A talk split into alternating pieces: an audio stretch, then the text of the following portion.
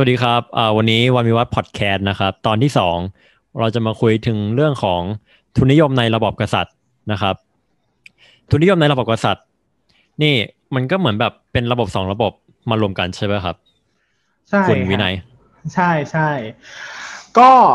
ก็ต้องขอเท้าความก่อนนิดนึงว่าตัวแบบว่าระบบกษัตริย์เนี่ยมันค่อนข้างจะเกี่ยวข้องกับทุนนิยมโดยตรงนะครับ โดยเฉพาะอย่างยิ่งเวลาที่เราพูดถึงของระบอบประเทศเราอยู่นะตอนนี้นะครับในขอบอกว่าอยากอยากจะทราบนิดนึงครับว่าแบบว่าทุนนิยมมันมีแบบว่าเท้าความมายังไงได้บ้างฮะทุนนิยมเนี่ยถ้าแบบว่าเออเป็นคำศัพท์ทางวิชาการนะครับ ที่เขานิยามกันก็เขาในแบบตำราเขาจะบอกว่า เป็นระบบเศรษฐกิจซึ่งเจ้าของเอกชนเป็นผู้ควบคุมการค้าอุตสาหกรรม และวิธีการผลิต มีเป้าหมายเพื่อทำกำไร คุณลักษณะของทุนนิยมก็คือการสะสมทุนนะครับ การมีตลาดที่แข่งขันกัน แล้วก็มีค่าจ้างแรงงาน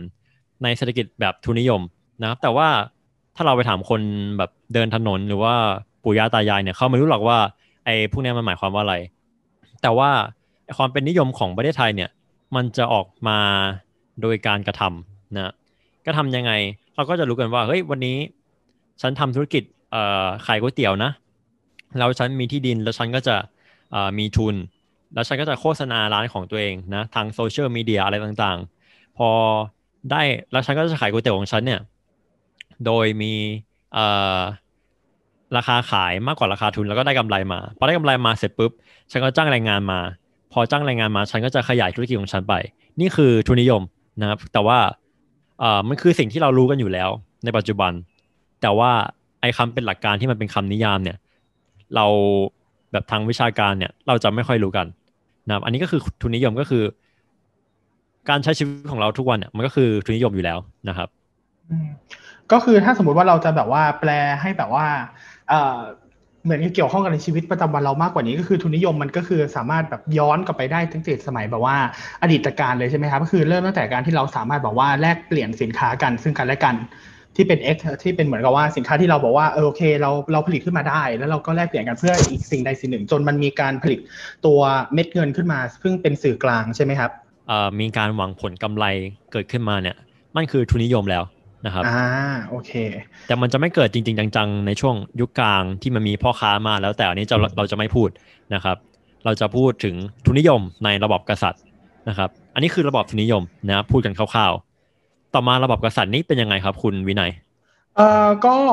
คือถ้าตัวตัวระบอบเองเนี่ยมันก็ตรงๆอยู่แล้วนะครับ ก็คือก็ก็คือเป็นการปกครองที่เรามีตัวกษัตริย์เป็น ประมุขนั่นเองก็คือเป็นตัวผู้ปกครองเองนะครับ ทีนี้สิ่งที่สำคัญที่เราต้องลองลงมาก็คือในทุกวันนี้เราจะมีได้ยินอยู่ 2คำใหญ่ ๆ ก็คือตัว absolute monarchy หรือว่าตัวสมบูรณาญาสิทธิราชใช่ไหมครับ กับอีกอย่างหนึ่งคือกษัตริย์ภายใต้รัฐธรรมนูญนะครับ ซึ่ง 2 ระบอบนี้ถึงแม้ว่าจะมีสิ่งที่เหมือนกันก็คือมีการคงไว้ซึ่งประมุขของรัฐที่ยังเป็นกษัตริย์อยู่นะครับ ก็คือพูดง่ายๆคือถ้าแตกต่างจากประมุขของรัฐหลายในหลาย ๆ ประเทศก็คือเป็นกษัตริย์เนี่ยจะเป็นสิ่งที่เราไม่ได้รับการเลือกตั้งขึ้นมาใช่ไหมครับแต่เป็นการสืบทอดทางสายเลือด ทีนี้ความแตกต่าง 2 อย่างนี้มันก็คือการที่สมบูรณาญาสิทธิราชนี่ครับไม่เป็นการปกครองที่กษัตริย์เป็นผู้ปกครองคนเดียวนะครับมีอำนาจสูงสุด แล้วก็อำนาจเนี้ยมันไม่ได้ถูกจำกัดตีกรอบใด ๆ เลยนะครับจากการรายลักษณ์อักษรใดๆ คือถึงแม้จะมีตัวกฎหมายบ้านเมืองอย่างสมัยก่อนที่แบบว่า เราเคยเป็นสมบูรณาญาสิทธิราชมาก่อนใช่ไหมครับในทางแบบว่าปฏิบัติเลยเนี่ยเราก็ยังมีกฎหมายอยู่ก็จริงแต่สุดท้ายแล้ว การยื่นดีกาหรือว่าการตัดสินสุดท้ายเนี่ยมันก็ยังอยู่ในลักษณะที่ว่าอำนาจเนี่ยพระหรือพระราชอำนาจเนี่ยก็ยังคงอยู่ที่กษัตริย์อย่างเดียวใช่ไหมครับ แต่ว่านี่คือสมบูรณาญาสิทธิราชที่แบบฝรั่งเขาเรียกกันว่า divine rights of king นะครับ ก็คือประมาณว่า king เนี่ยมีอธิปไตยทำอะไรก็ได้นะครับ king คืออธิปไตยนะมีบทบาทตัดสินเป็นตัดสินตายได้ ใช่ครับ คือในทางเทคนิคแล้วไอ้ตัวคำว่า divine rights of king เนี่ย มันเป็นเพียงเหมือนกับเป็นพื้นฐานหลัก ที่ทำให้ระบอบสมบูรณาญาสิทธิราชเนี่ยมันเกิดขึ้นมาได้นะครับ เพราะว่ามันก็ต้องหาคือเหมือนกับมนุษย์เราก็ต้องพยายามหาคำอธิบายว่าทำไมเราถึงจะสามารถมีแบบว่าบุคคลบุคคลหนึ่งที่ถืออำนาจแล้วปกครองบุคคลอื่นได้ ซึ่งตรงคำว่า divine rights ก็คือเป็นเหมือนกับเป็นประกาศสิทธิ์จากสวรรค์อะไรอย่างเงี้ยนะครับเพราะว่ามันก็จะมาจากสั่งฝั่งตะวันตกนะครับที่ว่าโอเค ตัวกษัตริย์เองเนี่ยเป็นเหมือนกับภาพแทนเป็นอวตารของ ของอำนาจของพระผู้เป็นเจ้าอะไรอย่างเงี้ยนะครับเลยทำให้เขาเนี่ยมี legitimacy หรือว่ามีความชอบธรรมในการที่จะปกครองนะครับนั่นก็ใช่อย่างที่คุณวินัยพูดนั่นแหละอ๋อคุณอะไรนะประชิด ใช่ดไหมครับ อ่าประชิดทีนี้อ่ามากลับมาสู่อีกอีกเรื่องหนึ่งนะครับ ก็คืออีกแบบหนึ่งคืออ่าพระมหากษัตริย์ภายใต้ ตัวรัฐธรรมนูญนั่นเอง ซึ่งตรงเนี้ยการยังมีอยู่ซึ่งกษัตริย์ก็จริง แต่จะเป็นในลักษณะอย่างที่เคยได้ยินกันมาก่อนนะคือตัวปกเกล้าไม่ปกครองนะครับ หมายความว่าอย่างไร หมายความว่าในการปกครองในทางปฏิบัติแล้วเนี่ยเราจะไปอยู่ในลักษณะของผ่านกระบวนการที่มาจากฝั่งซีวิเลียน หรือว่าจากฝั่งพลเรือนนะครับ เป็นตัวขับเคลื่อนในการปกครองประเทศ นั่นหมายความว่าตัวพระมหากษัตริย์เองเนี่ยที่เป็นประมุขเนี่ยจะมีอำนาจในการที่จะลงนามในการตรากฎหมาย หรือว่าการตัดสินต่างๆ แต่ว่าในการตรากฎหมายการตัดสินต่างๆ นั้นเนี่ยมันเป็นในเพียงแค่ในนามเท่านั้นนะครับซึ่งในความเป็นจริงแล้วหมายความว่า ทางพลเรือนเนี่ยจะเป็นตัวจัดการทุกอย่างผ่านสภานิติบัญญัติ ผ่านการตุลาตุลาการใช่ไหมครับแล้วก็ผ่านฝ่ายบริหารซึ่งเป็นประเภทแบบนายกรัฐมนตรีอะไรอย่างนี้นะครับ ซึ่งเป็นตัวขับเคลื่อนประเทศ โดยมีประมุขนี่แหละ เป็นตัวให้อำนาจตรงนี้ต่อมานะครับ ซึ่งถ้าเราสามารถมาดูบอกว่าเปรียบเทียบกันให้ชัดเจนเนี่ยเราจะเห็นได้ว่า ถึงแม้ว่าจะยังมีประมุขเหมือนกัน แต่ตัวกคนที่มีอำนาจในทาง ปฏิบัติจริงๆเนี่ยมันจะต่างกันอย่างชัดเจนนะครับเช้าขอถามหน่อยว่าในชีวิตจริงเนี่ยแบบสถานการณ์จริงเนี่ยมันเป็นไปได้ไหมที่พระมหากษัตริย์จะอยู่ใต้กฎหมายจริง ๆ ไม่ใช่แค่ประเทศไทยนะครับ ประเทศอื่นอะไรเงี้ย คือถ้าเราพูดว่าในทางปฏิบัติถามว่าเป็นไปได้ไหม มันตอบได้ทั้งเป็นไปได้และเป็นไปไม่ได้นะครับถามว่าทำไมเราถึงตอบแบบนี้ เพราะว่าถ้าสมมติเราดูในกรณีของฝั่งประเทศอังกฤษแล้วกัน เพราะว่าเเราจะเห็นว่าแปลว่าเป็นเส้นทางคู่ขนานกันมาใช่ไหมครับสองของสองระบอบของเขากับของเรานะครับเเราจะเห็นได้ว่าถึงแม้ว่าอำนาจ ทั้งหลายเนี่ยมันจะอยู่ในฝ่ายของพลเรือนทั้งหมด ก็คือฝ่าย parliament อะไรอย่างนี้ใช่ไหมครับ ในการที่จะตัดสินใจอะไรก็ตามแม้กระทั่งตัดสินในเรื่องของอพระราชอำนาจเองในปัจจุบันของ Queen เอลิซาเบธที่2เนี่ยครับแต่ในขณะเดียวกันเนี่ย ตัวพระมหากษัตริย์เองหรือว่าตัว Queen เอลิซาเบธที่ 2 เองเนี่ยก็ยังคงมีอำนาจบางอย่างอยู่ที่จะสามารถเหมือนกับใช้ในลักษณะของการ veto หรือว่าการปฏิเสธที่จะใช้พระราชอำนาจนั้นในการที่จะเซ็นลงนามหรืออะไรอย่างเงี้ยครับพูดง่ายๆก็คือถ้าเราเพิจารณาแล้วเนี่ย ตัวสถาบันกษัตริย์เนี่ยถึงแม้จะอยู่ภายใต้ธรรมนูญเราสามารถจะมองว่ามันยังมีอิทธิพลแล้วกัน ยังมีในเชิงอำนาจในเชิงอิทธิพลนะครับ ที่ยังจะสามารถมานิพุเลตหรือว่าสามารถควบคุมทั้งการเมืองและการปกครองของประเทศนั้นๆได้นะครับอ่าซึ่งเมื่อกี้ผมเพิ่งไปอ่านข่าวมาว่าไอเหมือนสำนักงานทรัพย์สินพระมหากษัตริย์ของประเทศอังกฤษผมไม่รู้ว่าเขาเรียกว่าอะไรนะ เหมือนเขาแบบถูกคริติไซน์นะครับ ถูกวิจารณ์ว่ามันตั้งแต่ปี 2017 แล้ว ว่ามันไม่มีความโปร่งใสนะครับไม่ยอมเปิดเผยเอกสารออกมาว่าใช้งบไปทำอะไรบ้าง ซึ่งประเทศอังกฤษเนี่ย เราอาจจะมองว่าเฮ้ยมันเป็นระบบที่กษัตริย์ หรือว่าควีนเนี่ยอยู่ภายใต้รัฐธรรมนูญจริง ๆ แต่ว่าความจริงแล้วเนี่ยความโปร่งใสเขาก็อาจจะไม่ได้เยอะอย่างที่เราคิดไว้เองก็ได้นะครับ มันยังมีอำนาจอะไรบางอย่างอยู่อำนาจมืด ครับก็ก็ใช่อยู่นะครับ คือส่วนส่วนหนึ่งเราต้องยอมรับว่าการที่เราริดรอน ไม่เชิงริดรอนการที่เราจำกัดพระราชอำนาจในทางปฏิบัติได้เนี่ยมันหมายความว่ามันไม่ได้มีการลงไว้เป็นลายลักษณ์อักษรเฉยๆครับ สุดท้ายแล้วเราก็ต้องยอมรับว่าในขั้นตอนที่เราสร้างบุคคลบุคคลหนึ่งเนี่ยให้กลายเป็นให้อยู่ในสถานะที่อยู่สูงกว่าบุคคลอื่น ๆ มาก ๆ ในลักษณะนี้ครับถึงแม้เราจะใช้กฎหมายมาครอบ หัวตรงนี้แล้วเนี่ยมันก็ยังมีอิทธิพลบางอย่างที่มากกว่าบุคคลธรรมดาอยู่ดี ที่มากกว่าบุคคลครับผมที่อยู่ในสถานะพลเรือนอยู่ดีนะครับ ซึ่งอ่าเราได้พูดถึงเรื่องทุนนิยมแล้วก็ระบบกษัตริย์ไปแล้วแล้วทีนี้เนี่ย เมื่อเราเอาแบบเหมือนด็อกเตอร์ใน Power Pup Girl นะครับ เอาสองระบบนี้มาอยู่ในหม้อเอ่อคนรวมกันเนี่ย มันจะออกมาเป็นแนวไหน มันจะออกมาเป็นแบบมีรูปร่างหน้าตาเป็นยังไงนะครับ คุณคิดว่าเอ่อมันจะออกมาเป็นรูปร่างหน้าตาเป็นยังไงครับคืออย่างจประริเทงศๆเราอย่างประเทศอังกฤษเนี่ยครับ สิ่งที่มันเกิดขึ้น ก็คืออ่าทางควีนเนี่ย ก็ยังมีที่ดินของเขาอยู่ที่ได้แบบจากอ่ารุ่นก่อนๆนะครับ แล้วเขาก็ไอ้ที่ดินนั้นเนี่ย มันก็กลายมาเป็นเอสเตทที่เขาสามารถอ่าเอาเงินเข้าตัวเองได้ใช่ไหมครับอ่าถ้าตรงนี้นะครับ คือคือก่อนอื่นคือต้องบอกว่าเดี๋ยวขอไปหาข้อมูลก่อนได้ เพื่อที่ยืนยันความเที่ยงตรงตรงนี้นะครับ แต่ว่าเท่าที่เข้าใจเนี่ยมันจะไม่ได้เป็นอย่างนั้นเสมอไปครับ เพราะว่าอะไรเพราะว่า สุดท้ายแล้วในทางกฎหมายเนี่ยที่ดินทั้งหลายที่กษัตริย์อังกฤษเนี่ยยังยังทรงครอบครองอยู่นะครับมันจะเป็นในลักษณะที่อยู่ภายใต้การจัดการของ parliament ทั้งหมดเลยนะครับเพราะว่าได้มีการตกลงกันไว้ตั้งแต่สมัยถ้าไม่แน่ใจว่าจะเป็นจอร์จหรือเปล่านะครับอันนี้เดี๋ยวผมไปหามาให้ แต่ว่าจะมีการตกลงกันไว้แล้วว่าให้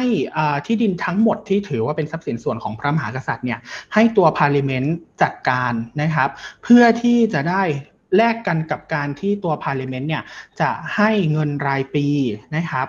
แก่พระบรมวงศานุวงศ์และตัวพระมหากษัตริย์เองนะครับ ซึ่งเพราะสาเหตุที่มันเกิดเหตุการณ์เช่นนั้น เพราะว่าในยุคนั้นเนี่ยมันเกิดปัญหาหรือว่าตัวสถาบันพระมหากษัตริย์เองเนี่ยไม่สามารถบริหารตัว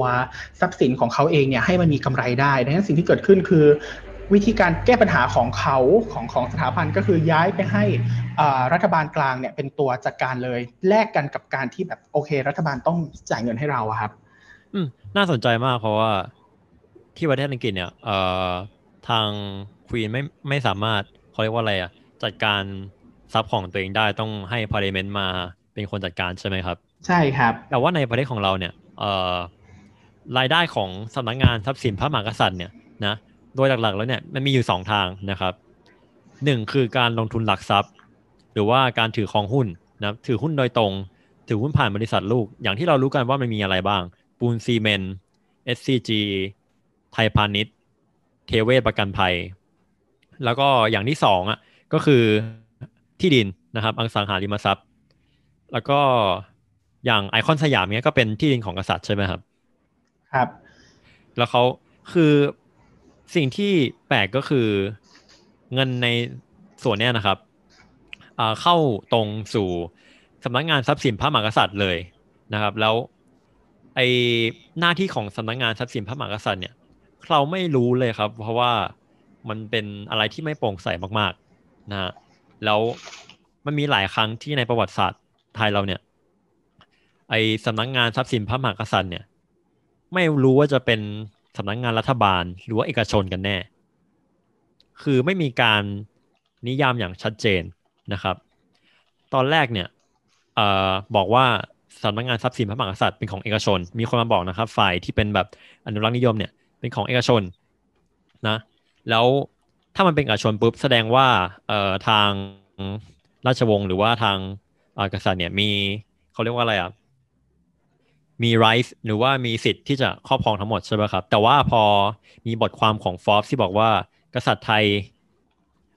รวยร่ำรวยที่สุดในโลกเนี่ย ทางพวกอนุรักษนิยมก็กลับหัวกลับด้านนะครับ บอกว่าไม่ใช่นี่คือนี่เป็นสำนักงงานของรัฐ เพราะฉะนั้นบทความฟาวเบสคุณจะเอาไอคุณจะเอาสำนักงานของรัฐเนี่ยมารวบรวมเป็นเอกชนไม่ได้เป็นของกษัตริย์ไม่ได้ พอจะเข้าใจป่ะครับ ก็พอจะเข้าใจอยู่นะครับ แต่ว่าอีกสิ่งหนึ่งที่ทำให้เราต้องมานั่งแบบว่าวิพากษ์กันก็คือการที่จริง ๆ แล้วเนี่ยตัวสถาตัวสำนักงานทรัพย์สินเนี่ยมันก็มีหน้าที่คล้าย ๆ กันกับตัว Crown Estate ที่ผมเพิ่งเล่าไปของอ่าใครนะครับของอลิซาเบธที่สองใช่ไหมฮะแต่ว่ามันมี มันมีการเปลี่ยนโอนชื่อกันขึ้นมานี่แหละ ใช่ไหมครับ คือจากการที่จากที่กลายเป็นว่าสำนักงานนี้ที่จะดูแลทรัพย์สินตรงนี้แทนในนามของรัฐบาลพลเรือนเนี่ยมันกลายเป็นว่าหลาย ๆ ทรัพย์สินได้ถูกแปลงไปเป็นชื่อโดยตรงใช่ไหมครับ อย่างเช่น ถ้าจำไม่ผิดเหมือนจะเป็น SCB หรือ SCG นะครับที่เป็นชื่อแบบว่าพระมหากษัตริย์เราโดยตรงเลยอะไรเงี้ย ตอนนี้สำนักงานทรัพย์สินพระมหากษัตริย์เป็นของอ่าลอสิกไปแล้วครับ อันนี้คือเปลี่ยนแบบชัดเจนจริง ๆ แล้ว คือไม่มีการมา เล่นแง่ซ่อนซ่อนแง่อะไรกันแล้วนะครับ ใช่ ก็คือเปลี่ยนเป็นของตัวเองไปเลยนะซึ่งเอ่อรายได้ส่วนเนี้ยมันก็ค่อนข้างจะมาศาลอยู่นะครับ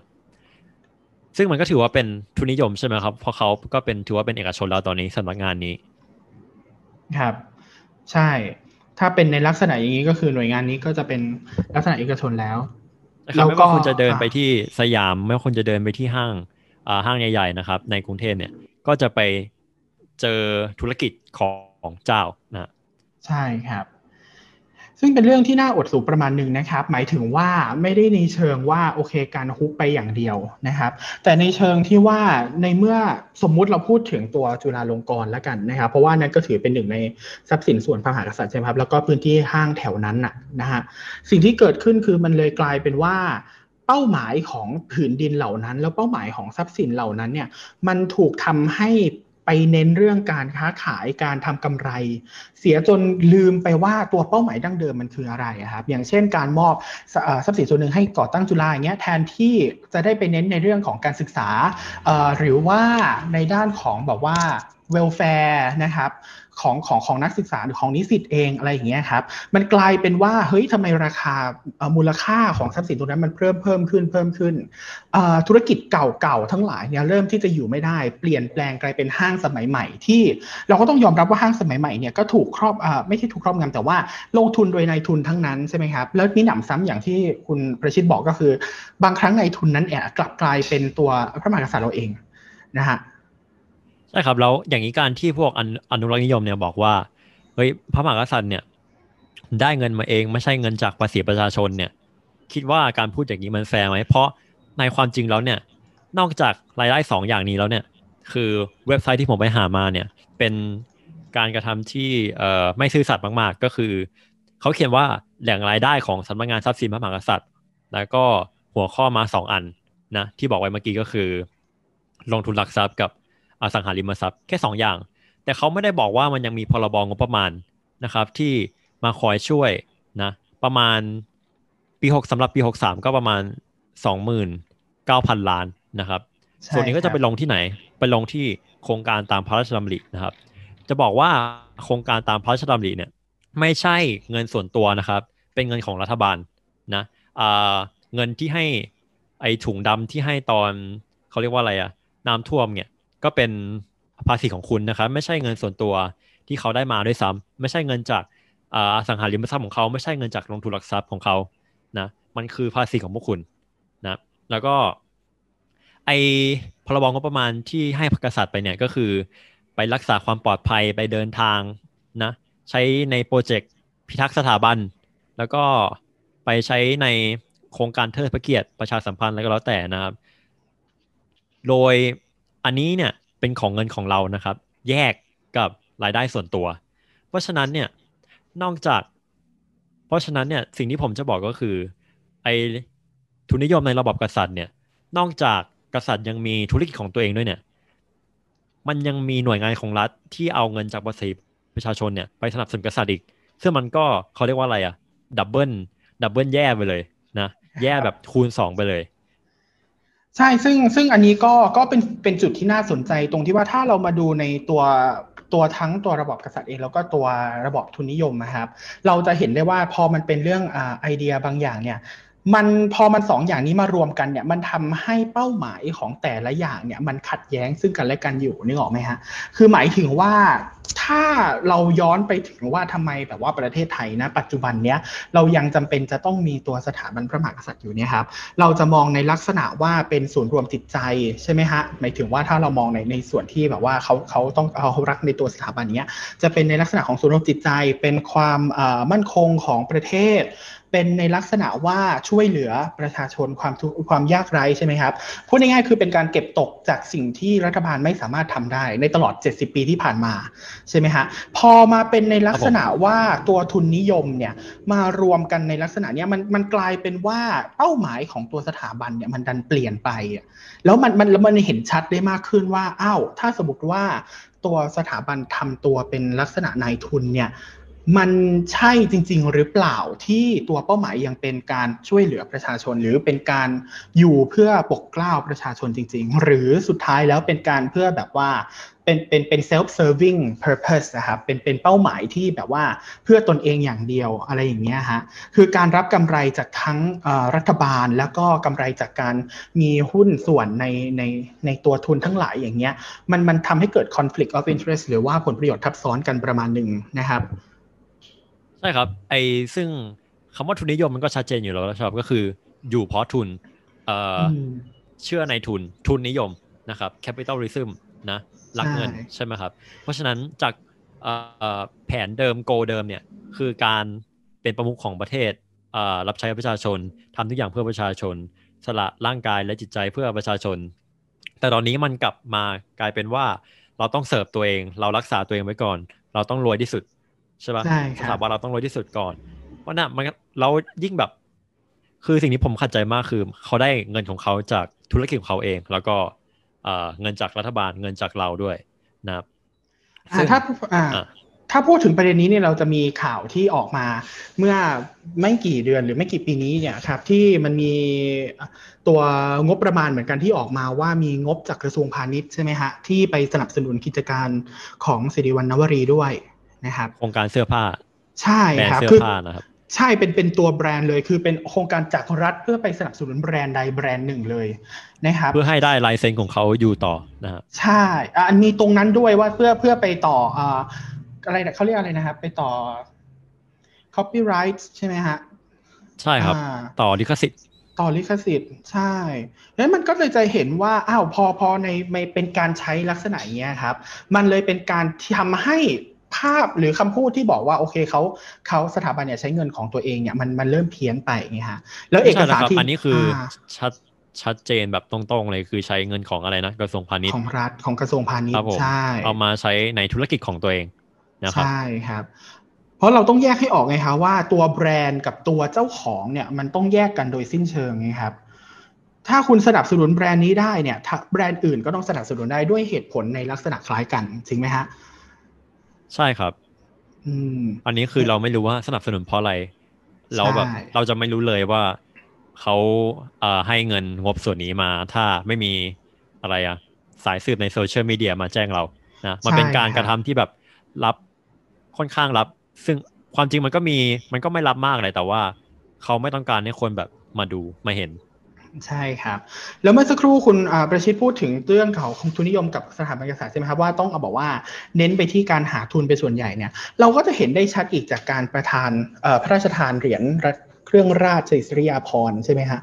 คือเราจะสังเกตได้จากการออกงานหลาย ๆ ครั้งเนี่ยที่ตัวนายทุนทั้งหลาย เช่นเจ้าสัวทั้งหลายเนี่ยจะมีเครื่องราชเต็มไปหมดเลยเนี่ยฮะมันน่าสงสัยไหมครับว่าทำไมอยู่ดี ๆ ถึงแบบว่า เป็นคนที่ทำงานในเชิงธุรกิจแต่กลับมี ใช้คำว่าอะไรคุณอุปการต่อแผ่นดินขนาดนั้น แต่เรายังไม่สามารถเห็นได้นะครับ ว่าคุณอุปการที่เขาทำเนี่ยจนทำให้เขาได้รับการสรรเสริญจากสถาบันเนี่ย เป็นในรูปแบบแบบที่จับต้องได้จริง ๆ แค่มากแค่ไหนอะฮะคือเราไม่มีทางรู้อยู่แล้วครับ เพราะว่าเขาก็จะให้เหตุผลด้วยว่าเป็นคนรักชาติอะไรก็แล้วแต่ใช่ไหมใช่แต่ว่าในความจริงแล้วเนี่ยเราไม่รู้ว่ามันมีเงินหมุนเวียน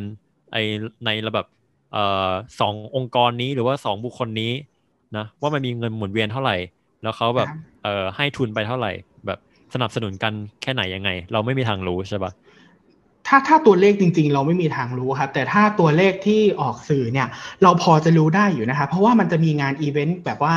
แทบจะทุกเทศกาลนะครับ ที่ตัวเจ้าสัวแต่ละที่เนี่ยหรือในทุนแต่ละที่เนี่ยจะต้องไปพระราชทานเงินเออไม่ใช่พระราชทานหมายถึงว่าเอาเงินเนี่ยไปให้ถวายกับถสวายถาบันถวายให้กับสถาบัน เพื่อใช้ในเอ่อเขาจะใช้คำว่าเสด็จ ตามพระราชกุศลอะไรอย่างเงี้ยครับ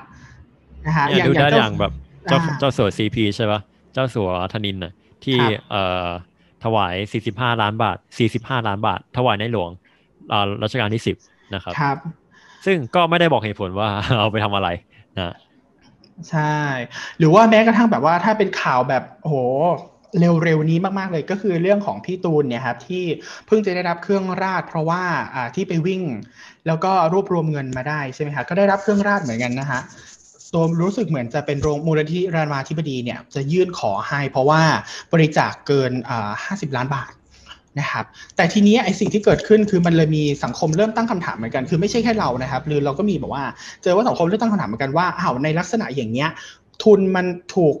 ถวายหมายถึงว่าถูกถวายให้ตัวมูลนิธิก็จริง ไปช่วยเหลือสังคมก็จริง แต่ส่วนหนึ่งมันก็จะไปสู่ตัวสถาบันพระมหากษัตริย์อยู่ดีใช่ไหมฮะและอีกในยะหนึ่งก็คือมันมันตั้งคำถามเรื่องที่ว่าไอการประทานเครื่องราชเนี่ยมันเป็นการตอบแทน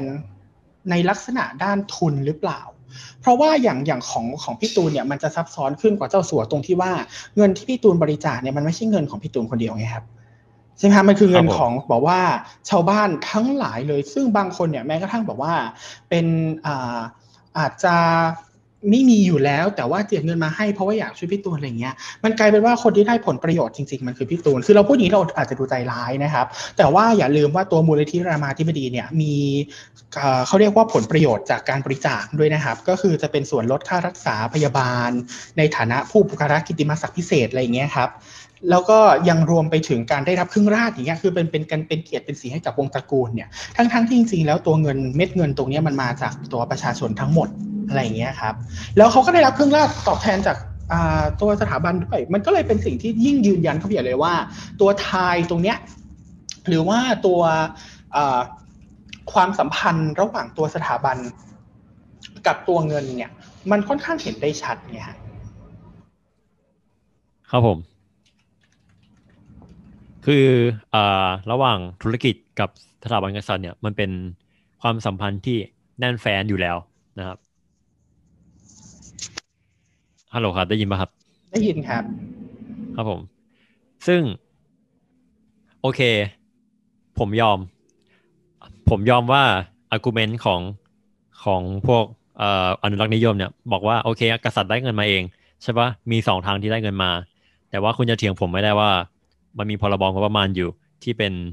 ภาษีประชาชนอยู่นะ แล้วก็คุณยังได้เงินจากธุรกิจส่วนตัวของคนอื่นด้วยนะครับ เจ้าสัวอะไรอย่างนี้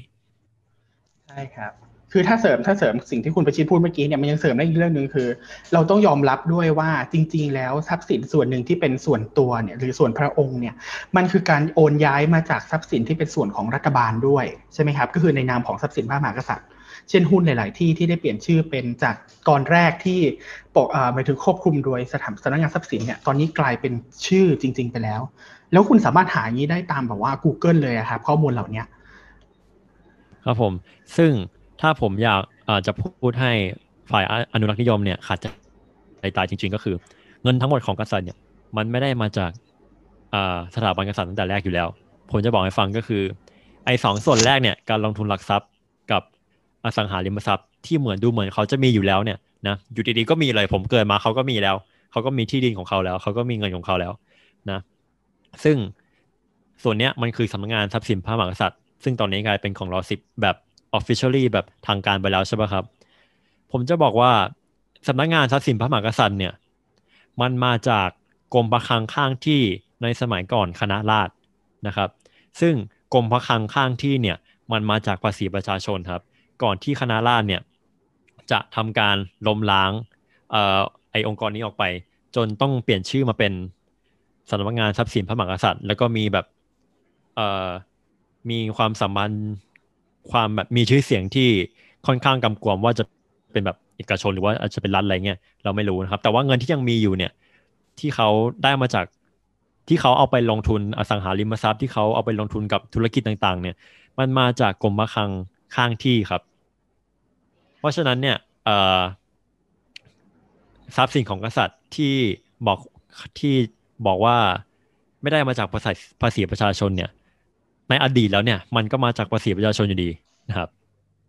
อืม ก็เห็นด้วยนะครับอะแล้วอย่างนี้อย่างอย่างฝ่ายของพวกเราอย่างเงี้ย จะสามารถตอบโต้กรณีที่เขาจะชอบอ้างว่า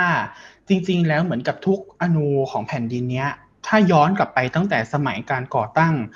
ราชธานีใหม่เลยครับ มันก็ถือว่าเป็นทรัพย์สินของพระมหากษัตริย์ทั้งหมดอยู่แล้วละฮะใช่ครับคือมันเขาเรียกว่าอะไรอะเมื่อเหมือนแบบปู่ย่าคุณมีที่ดินมาอยู่แล้ว แล้วมันแบบลงมาที่คุณอะ ประมาณนั้นนะครับ อืม ซึ่งซึ่งส่วนตัวแล้วเรามองระบบ พอระบบอะไรมันเปลี่ยนไปปุ๊บเนี่ย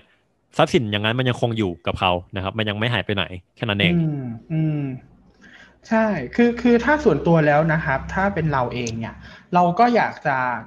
โต้ตอบคอยกรณีเมื่อกี้เนี่ยด้วยการบอกว่า ถ้าสมมติว่าจริง ๆ แล้ว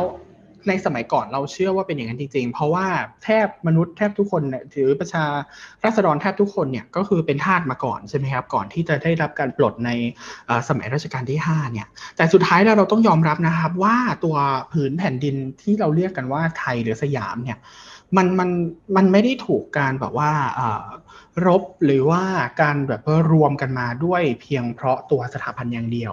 ใช่ไหมครับ ตัวทาสทั้งหลายและตัวขุนนางทั้งหลายที่ได้ออกไปร่วมรบเนี่ยก็ย่อมมีส่วนช่วยที่ทำให้เกิดการหลอมรวมกันเป็นพื้นที่ประเทศที่เราเรียกอยู่ทุกวันนี้ใช่ไหมฮะใช่ครับผมเพราะว่าบรรพบุรุษของเราทุกคนเนี่ยก็เป็นคนที่ช่วยสู้เพื่อประเทศเราไม่ใช่แค่กษัตริย์คนเดียวนะครับ เราไม่รู้ว่าบรรพบุรุษของเราเนี่ย พ่อแม่ปู่ย่าตายายคุณเนี่ย อีกรุ่นอีกรุ่นหนึ่งอะเราไม่รู้ว่าเขาแบบเจออะไรมาบ้างใช่ปะเขาอาจจะเหนื่อยมากก็ได้ เพราะฉะนั้นเนี่ยดินแดนของประเทศไทยเนี่ย มันควรเป็นของทุกคนมีสิทธิ์ที่จะซื้อจับจ่ายอะไรได้ แต่ว่าไม่ควรจะเป็นแบบมีกษัตริย์เป็นผู้ได้เป็นคนเดียวนะ ใช่ครับ ใช่เพราะว่าวาทกรรมที่บอกว่าเราสีเลือดสีเนื้อเนี่ย เราต้องรวมถึงทุกคนอยู่แล้วใช่ไหมฮะรวมถึงทหารในสมัยนั้น ไม่ได้เพียงแต่แม่ทัพอย่างเดียวนะฮะนะแล้วก็นะผมก็อ่านข่าวมาว่า ไอ้เจ้าสัวธนินเนี่ยนะครับ ในปีหกสามปีที่แล้วเนี่ยก็ได้ไปเขาเรียกว่าอะไรอะนะ ไปตากฝนตากแดด แล้วก็ไปกราบรูปพระบรมฉายาฉายาลักษณ์ของ รอสิบนะครับ เพื่อเป็นการเขาเรียกว่าอะไรอะแสดงความจงรักภักดีนะกับพนักงงานลูกจ้างสามแสนคนนะก็คือไปสะดุดีพระมหากษัตริย์ไอการที่คนที่มีธุรกิจส่วนตัวมาสะดุดีกษัตริย์แบบทงๆอย่างเงี้ยมันก็ทำให้เห็นว่าความสัมพันธ์ระหว่างเจ้าสัวที่รวยมากๆกับกษัตริย์เนี่ยมันเป็นยังไงนะครับนี่ยังไม่นับถึงเรื่องที่เขาบริจาค 45 ล้านบาท ว่าเฮ้ยมันต้องมีอะไรสักอย่างอะ ใช่ปะมันต้องมีการเกื้อหนุนต้องมีความเป็นอยู่ที่เกื้อหนุนกันอะไรประมาณนี้ครับครับ ก็เห็นด้วยนะคะเพราะว่าถ้าเราดูจากระบบราชการไทยเนี่ยหรือการดำเนินการอะไรก็ตาม ไม่ว่าจะในด้านธุรกิจหรือแม้กระทั่งในด้านครัวเรือนเองเนี่ยเราจะเห็นได้ชัดอยู่แล้วครับว่า ถึงแม้ว่าเราจะเน้นไปที่การทำตามตัวอักษรเป๊ะๆตามที่ระแบบราชการชอบอะครับแต่ถ้าสมมติว่าเรารู้จักคนหรือเรามี connection เนี่ยการดำเนินการมันจะง่ายดายมากขึ้นไปกว่าเดิม อันนี้คือยังเป็นแค่ในระดับของ SME หรือว่าในระดับครัวเรือนเองนะฮะแล้วลองนึกถึงระดับเจ้าสัวอย่างที่คุณประชิดว่าอย่างเงี้ยการที่เรามี connection แบบ direct เลยอย่างเงี้ยการที่คุณได้รับการ recognize คุณได้รับการมองว่าเป็นส่วนหนึ่งที่ทำให้แบบธำรงสถาบันไว้เนี่ยมันมันทำให้การดำเนินธุรกิจนี่ค่อนข้างง่ายนะครับ ใช่ครับ เพราะฉะนั้นกลับมาเรื่องเดิมครับ ทุนนิยมกับระบบกษัตริย์ เพราะฉะนั้นเนี่ยสิ่งที่เกิดขึ้นในระบบนี้คือ เมื่อเจ้าสัวรวยมาก นักธุรกิจรวยมากสนับสนับสนุนกษัตริย์แล้วเนี่ย มันจะกลายเป็นว่าเออเขาเรียกว่าอะไรอะ มันจะมีเขาเรียกว่าอะไรคำศัพท์เขาเรียกว่าอะไรนะ monopolization นะคือภาษาไทยเรียกว่าอะไรนะ ผมลืมละ อ่าเป็นการผูกขาดการผูกขาดทางการค้านะครับ ก็ดูอย่าง CP นะว่ามันแบบมันครอบคลุมชีวิตของเราไปมากเท่าไหร่แล้ว ในเวลานี้ แล้วเราลองคิดว่าไอแบรนด์ CP เนี่ยนะไอความยิ่งใหญ่ของแบรนด์ CP เนี่ยมันมีผลมาจากการดีลกับกษัตริย์ การดีลกับราชวงศ์เนี่ยมันมีผลมามากเท่าไหร่ ก็ลองกลับไปคิดดูนะครับ ใช่ครับ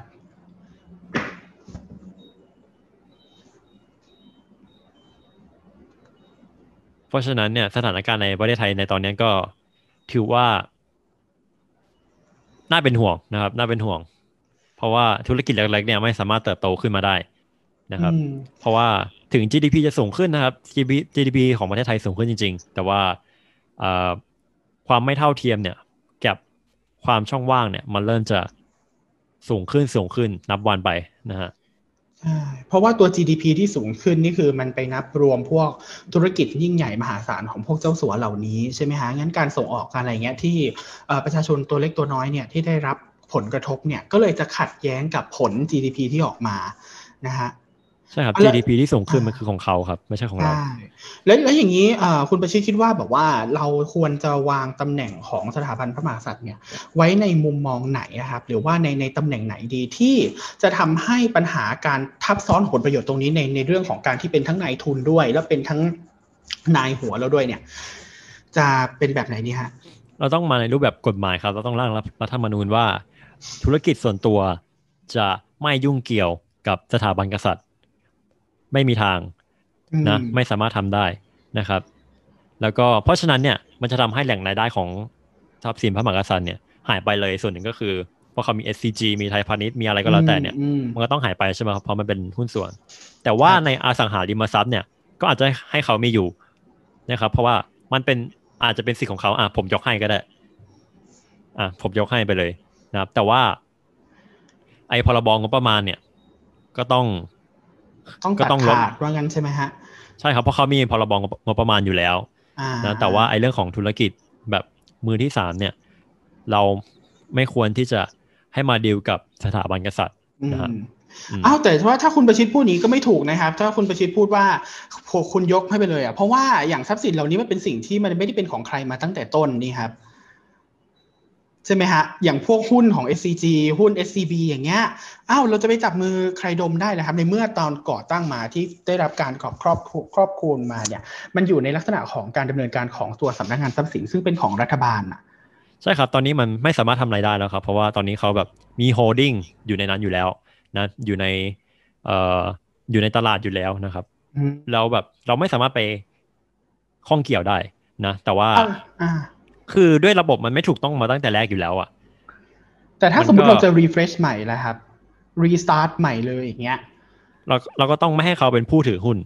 ครับ ใช่ไหมแค่ฮะนั้นเอง ก็คือคือเท่ากับว่าเราก็จะทำมาในโมเดลเดียวกับตัว Crown Estate ในของอังกฤษใช่ไหมครับ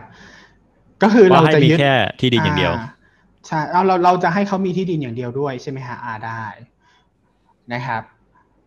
เพราะว่าถ้าถ้าเป็นในลักษณะอย่างเนี้ย มันก็จะทำให้บทบาทหน้าที่ของตัวสถาบันที่ทำหน้าที่เป็นนายทุนเนี่ยมันลดน้อยลงใช่ไหมฮะอย่างน้อยในลักษณะของด้านตัวเม็ดเงินเนี่ยมันก็จะหายไปจำนวนหนึ่งใช่ไหมครับ ซึ่งตรงนี้ใช่ครัเราบต้องออกตัวบอกก่อนว่ามันไม่ได้เป็นการขโมยกลับมาหรือเป็นยึดกลับมาหรืออะไรอย่างนี้นะครับ แต่มันเป็นการพยายามเป็นความพยายามที่จะทำให้ตัวสถาบันเนี่ยอยู่ในจุดที่เราไม่สามารถแตะต้องได้ในลักษณะของการวิจารณ์ใน ประเภทนี้อะใช่ไหมฮะการทำให้เขาแบบว่าบริสุทธิ์ในเชิงที่ว่าไม่มีใครสามารถไปว่าเขาได้ว่าโอเคเขาเป็นนายทุนเขามาบอกว่าแทรกแซงทางด้านการเมืองเขามาแทรกแซงทางด้านทุนของประชาชนเอง เขามาหากำไรกับตัวประชาชนเองคือสิ่งนี้มันจะหมดไปเลยใช่ไหมครับถ้าสมมติว่าเราสามารถดึงตัวเขาให้กลับมาอยู่ในลักษณะการปกเกล้าได้ แล้วทำให้การอ่าใช้ชีวิตประจำวันของของของพระองค์เอง หรือพระบรมวงศานุวงศ์เองเนี่ยเป็นในลักษณะของการไม่เชิงครอบคลุมแต่เป็นการให้ หรือว่าเป็นการบริหารจัดการเองภายในอ่าตัวสำนักงานทรัพย์สินเหมือนเดิมใช่ไหมครับ ใช่ครับกล่าวกล่าวคือไม่ใช้ภาษีประชาชนนั่นเองให้เขาเป็นอ่าให้เอ่อได้รายได้เนี่ยมาจากอสังหาริมทรัพย์อย่างเดียวนะครับอ่าครับ ซึ่งตรงนี้คิดว่ามันก็จะช่วยลดโอกาสที่เขาจะโดนวิพากษ์วิจารณ์เนาะในด้านในด้านของการแบบว่าการเป็นนายทุนนะครับใช่ครับเพราะเราพูดถึงแต่เรื่องว่าเอ้ยกษัตริย์ไม่ควรยุ่งเรื่องการเมืองนะแต่เราไม่มามองกันเลยว่าทำไมกษัตริย์ต้องมายุ่งธุรกิจด้วยนะครับ คือเราควรจะมาโฟกัสเรื่องว่าเอ่อธรรมกษัตริย์เนี่ยไม่ควรจะมายุ่งเรื่องธุรกิจด้วยนะเพราะมันทำให้ถ้าคุณมีเงินเนี่ยอำนาจของคุณก็เหลือล้นอยู่แล้ว แล้วคุณจะมีแบบ การดีลลับๆเนี่ยมันเป็นเรื่องที่ไม่ยากอยู่แล้ว ใช่ปะพูดจริง ๆ เนี่ยใช่ครับ เพราะว่าส่วนส่วนหนึ่งเราต้องยอมอยู่แล้วว่าในทุกวันนี้แทบทุกระบอบเนี่ยหรือจริง ๆ ทุกระบอบเลยก็ได้เนี่ย การปกครองของที่มีอยู่มันก็เป็นการปกครองที่ล้อมรอบตัวทุนนิยมอยู่แล้วครับ งั้นถ้ายิ่งใครมีนายทุนอย่างที่คุณประชิดว่าเนี่ยใครมีทุนเยอะกว่ายิ่งได้เปรียบ งั้นการที่ถ้าสมมุติว่าเราให้อ่าทุน เยอะกับตัวสถาบันเองเนี่ยสถาบันเนี่ยจะเป็นที่ที่จะถูกออมองได้และต้องจับตามองตลอดเวลาถึงการประพฤติทั้งหลาย เพราะแต่ละการประพฤตินั้นหรือว่าการดีลนั้นน่ะทั้งทั้งที่เราอาจจะมองว่าเป็นแค่การดีลทางธุรกิจก็ได้ แต่ผลกระทบที่มันเกิดขึ้นคือมันเกิดขึ้นกับตัวราษฎรเองใช่ไหมฮะแล้วพอผลเกิดขึ้นกับราษฎรเนี่ยมันทำให้เกิดไอ้อย่างที่เราบอกไปว่ามันเป็นผลประโยชน์ทับซ้อนแน่นอนว่า แล้วจะปกครองยังไงให้เชื่อทำเพื่อประชาชนจริง ๆ ไม่มีมาใครมาบอกได้ว่าทำเพื่อตัวเองใช่ไหมครับ ครับผมต้องอยู่โดยไม่มีการใช้ภาษีประชาชนนี่คือสูงที่สุดแล้วนะครับอืมแล้วก็ไม่ใช้ภาษีประชาชนมาอ่าปะหน้ามามาเป็นว่าโครงการตามพระราชดำรินะครับ อ่าครับก็ก็เห็นด้วยประมาณหนึ่งนะฮะก็คิดว่านั่นก็จะน่าจะเป็นทางออกที่ดีสำหรับคนไทยในตอนนี้นะครับก็นะฮะถือว่าเป็น เป็นทางออกหนึ่งภารกิจที่เป็นภารกิจ Mission Impossible นะครับก็เป็นไปได้นะ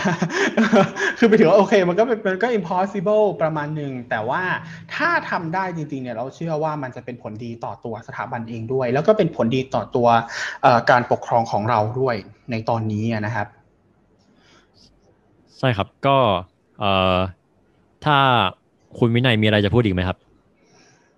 ก็น่าจะเสริมหมดแล้วอะฮะ โอเคครับถ้าอ่าถ้าอย่างนั้นเอ่อวันวิวัฒน์นะครับ EP สองขอฝากเรื่อง ทุนนิยมในระบบกษัตริย์นะครับฝากให้ทุกท่านไปคิดนะครับอ่าไปหาข้อมูลลองดูว่าเฮ้ยสิ่งที่พวกเราพูดเนี่ยมันจริงหรือเปล่า ถ้าไม่จริงยังไงก็มาบอกข้อเท็จจริงกับพวกเราได้นะครับ มาตำหนิอะไรได้ นะฮะใช่ ซึ่งซึ่งหลาย ๆ อย่างเราต้อง disclaim ไว้ก่อนนะครับหรือเราต้องบอกออกตัวไว้ก่อนเลยว่าแทบจะทุกข้อมูลที่เราออกมาเนี่ยเราใช้เอกสารราชการมาเป็นตัวยันหมดเลยนะฮะ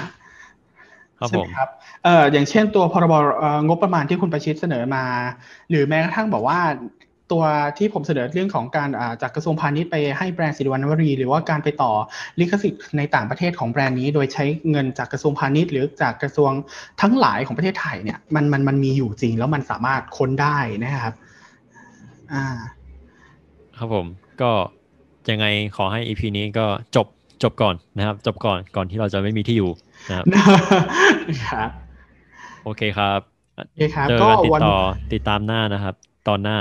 ได้ครับบอลวิวัฒน์พอดแคสต์ก็จบลงครับ